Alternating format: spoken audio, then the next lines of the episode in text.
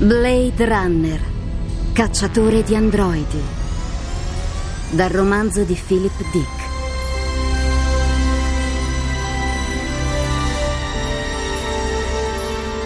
Di Armando Traverso.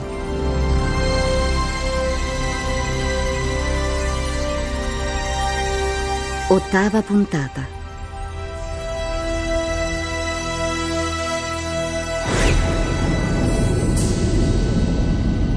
Deckard, Sì, Brian. volevo farti i miei complimenti per aver sistemato quel bastardo che ha bucato la schiena di Holden. Già, per un pelo non bucava anche la mia. Un osso duro? Ha finto di essere Cadali, quello della polizia russa. Poi con una scusa mi ha fatto vedere la pistola. Il problema è che si era tenuto il detonatore e me lo aveva puntato contro. Ci stavo cascando come un novellino. Diavolo, non avrai vita facile con questi nuovi androidi, Deckard. Questo l'ho capito subito. Quando alla Rosen ho fatto il test a quella Rachel. Sono come noi, Bryant. Non ci sono quasi differenze. I Nexus 6 hanno le stesse risorse di un essere umano e in alcuni casi sono addirittura superiori. Bisognerebbe impedire a quelli della Rosen di fabbricare degli androidi di questo tipo. O perlomeno dovrebbero imporgli dei limiti. Il fatto è che con il governo dalla loro, quei maledetti fanno quello che vogliono. E noi siamo qui a sputare l'anima. Sai che cosa è successo a Cadali? No, ma non credo che impiegherai molto a scoprire il suo cadavere da qualche parte.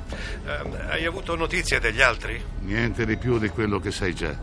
Pris si è rifugiata in uno stabile disabitato, pare che viva con un cervello di gallina. E stiamo addosso.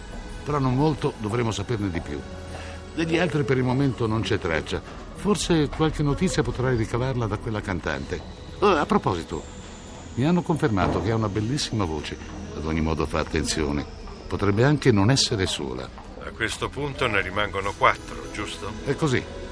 Liuba, la cantante lirica. Pris, Roy, che dovrebbe essere il capo, e Irmgard, la sua compagna. Un'altra tipa poco raccomandabile che lo segue come un'ombra. Riprenderemo, è solo questione di tempo. Bene, come hai intenzione di muoverti a teatro? Aspetterò che finisca la sua esibizione, poi entrerò nel suo camerino spacciandomi per un ammiratore. Dovrai sottoporla al test, non puoi ritirarla senza la prova che sia un androide. Lo so, Bryant, troverò una scusa. Il teatro dell'opera di San Francisco sarà stracolmo di gente. In questi casi la folla può essere un aiuto. Allora, buon lavoro. Ah, Deckard, ancora una cosa. Ti ascolto, Bryant. Lo so che non è affar mio, ma è un po' che te lo voglio chiedere.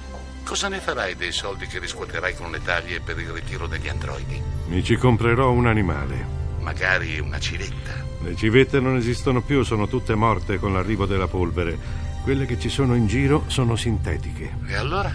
Che animale vorresti? Non lo so, non ho ancora deciso, ma è la cosa che desidero di più. Un animale vero, senza fili e batterie. Un animale vero da accudire ogni giorno. Slot, vu- vu- vuoi davvero che, che sia io a dirglielo? Sì, Isidor, penso che sia giusto. È un modo per dimostrare che sei uno in gamba, uno che sa prendersi delle responsabilità. Ma cosa diavolo dici, Slot? Quel cervello di gallina aveva sotto le mani un gatto vero e non se n'è nemmeno accorto. Non essere ingiusto, Milt. I gatti elettrici sono praticamente identici a quelli veri e tu lo sai benissimo. Ne avremo riparati a decine e più di una volta ci siamo stupiti della qualità dell'imitazione. Succedere di non riconoscerli. Gli ho detto di controllare se aveva i fili delle batterie lungo la colonna vertebrale, Slot. Avrebbe dovuto accorgersi che non c'erano cavi elettrici proprio perché quel diavolo di gatto era vero. Ci ci ho provato, ma, ma, ma rantolava sempre di più. Io non, non- non sapevo cosa fare. Io non, non potevo immaginare che quello fosse un animale v- v- vero. Non gliel'avevano detto al povero demente, era un signore. Lui non si è nemmeno preoccupato di fargli un preventivo. Adesso noi siamo nella merda e tu mi dici di rispettare questa sottospecie di menomato con il cervello bruciato dalla polvere che. No, non sono un menomato e nemmeno un, un- un cervello di gallina. Io, io ho pensato che fosse un lavoro da- da- davvero ben fatto. Smettetela! Chiama quella gente, Isidor. Fa questa benedetta telefonata. Coraggio. Sono convinto che ce la puoi fare. E poi, in ogni caso, ci sarà un'assicurazione che copre qualunque tipo di infortunio. Ah, non farlo chiamare, Slot, chiamo io, è meglio, altrimenti quello ci combina un altro bel casino. Forza, Isidor. Prendi il videofono e fai quel maledetto numero. D'accordo, vediamo cos'è capace di fare il cervello di gallina. Basta! Non, non voglio più che mi chiami cervello di g- g- gallina. Hai capito? B- basta! Anche tu Anche tu sei stato rovinato dalla, dalla polvere. Nessuno, nessuno può sfuggire alla polvere. È entrata anche nel tuo corpo, nel- nella tua mente e ogni giorno ti sta mangiando dentro, sino a che sarai mo- molto peggio di me. D- dammi quel videofono, Slot. Bravo, Isidor, così si fa. Sì? Signora Pilsen, bu- bu- buongiorno. Vo- volevo dirle de- de- del gatto. Ah, certo, mi ricordo di lei. È venuto a prendere Orazio. Allora? È davvero una polmonite come pensava mio marito? No, no, no. Il gatto è morto. Oh mio Dio, no. Glielo sostituiremo, S- siamo assicurati. Non si preoccupi. Il proprietario del, del- del laboratorio, il signor Slot, le darà il prezzo di catalogo dell'animale e l- l- lo, sostituirà con un animale pre- pressoché identico. Oppure, se, se- se vuole, con un altro gatto. Eh, Ci, ci- ci deve solo dire come, come lo vuole: rosso, nero, pe- persiano, siamese. Se ne occuperà personalmente il signor Slot. Ovviamente s- sarà sintetico e. Orazio. Orazio è morto. Sì, mi spiace, signora Pilsen. È m- morto durante il trasporto. Probabilmente si è trattato di polmonite. Io. Non c'è un altro gatto come Orazio. Ricordo come ci guardava quando era ancora un micetto. Sembrava ci volesse chiedere qualcosa. O qualcosa di particolarmente importante. Forse adesso ha trovato quello che cercava. Eh, signora Pilsen, eh, sono Slot, il proprietario del laboratorio. Ci spiace davvero molto che il vostro gatto sia morto, ma come le ha già detto Isidor, il gatto era gravemente malato di polmonite. Non c'era nulla da fare, mi crede. Non so come dirlo a mio marito. Se vuole lo chiamiamo noi. No, penso che il suo collega abbia ragione. Forse, forse potreste realizzarmi una copia elettrica di Orazio, ma, ma Ed, mio marito, non dovrebbe mai venirlo a sapere. Pensate di riuscire a fare una riproduzione così fedele che Ed non si accorga della differenza? Francamente, signora Pilsen, temo che non ci sia nessuno in grado di realizzare una copia che possa ingannare il proprietario dell'animale. Può funzionare con i vicini, ma quando suo marito verrebbe a contatto con il gatto si accorgerebbe immediatamente che è falso. Ma Ed non aveva contatti con Orazio, anche, anche se gli voleva molto bene. Ero io che mi prendevo cura di lui. Del cibo, dei suoi bisogni. Non ricordo una sola volta che Ed abbia preso Orazio in braccio. Possiamo provare a sostituirlo con un gatto elettrico.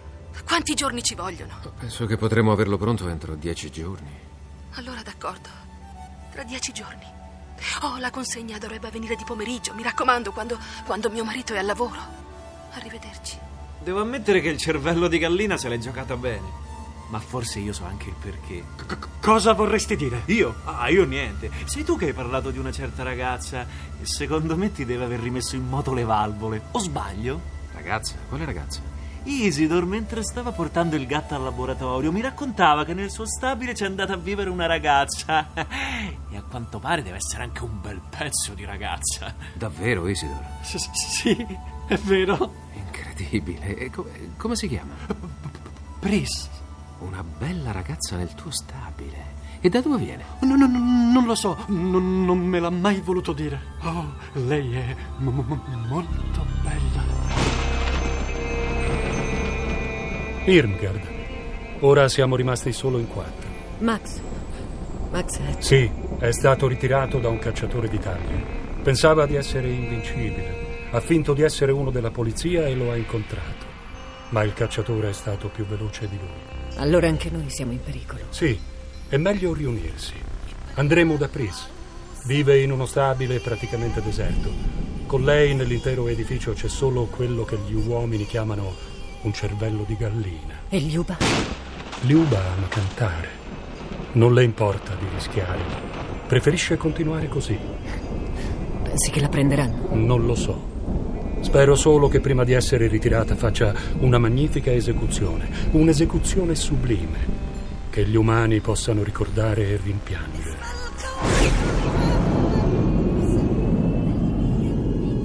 Signorina Rachel, la sua videotelefonata mi sorprende. È occupato o può dedicarmi qualche minuto? Il tempo di arrivare al Teatro dell'Opera di San Francisco. Con il suo lavoro trova anche il tempo di andare a teatro. Cacciatore d'Italia amante della musica lirica, curioso. Qual è il motivo della sua chiamata?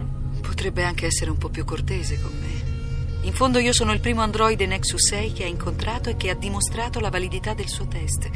Dovrebbe essermi un po' più riconoscente, non trova? Sì, se non fosse che alla Rosen ha cercato di ingannarmi, spacciandosi per un essere umano e cercando di corrompermi con una civetta sintetica. Acqua passata, gente Deckard.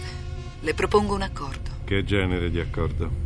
Il fatto è che qui alla Rosen ci siamo accorti che la situazione riguardante i modelli Nexus 6 sfuggiti al controllo è più delicata di quanto avessimo immaginato. È abbastanza delicato per voi della Rosen il fatto che i vostri androidi se ne vadano in giro ad ammazzare la gente? Mettiamola così. Vogliamo rimediare e siamo disposti a darle una mano. Molto gentili, e in che modo? Beh, siamo noi quelli che li abbiamo fabbricati. Li conosciamo meglio di chiunque altro. Se lei è d'accordo, uno di noi potrebbe accompagnarla. Insomma, aiutarla a ritirare gli androidi ribelli. Vorreste mandarmi qualcuno dei vostri? Qualcuno in particolare. Gli androidi Nexus 6 si insospettiscono quando vengono a contatto con gli umani. Ma se ad operare il contatto fosse un altro androide. Mi sta dicendo che. Sì, che potrei darle una mano.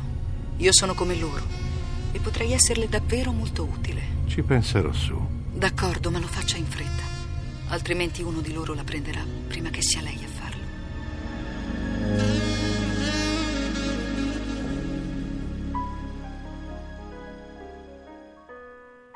One more kiss, dear.